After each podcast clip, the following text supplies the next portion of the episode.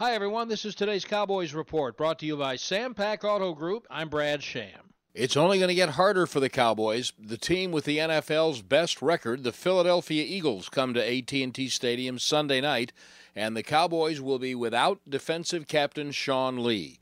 The hamstring injury Lee aggravated in Atlanta is expected to keep him out up to the next 3 games. Coach Jason Garrett would only confirm yesterday that Lee could miss some time and he agrees his defense has to play better than it has when Lee's been out. We, we simply have to play better when he's not in there.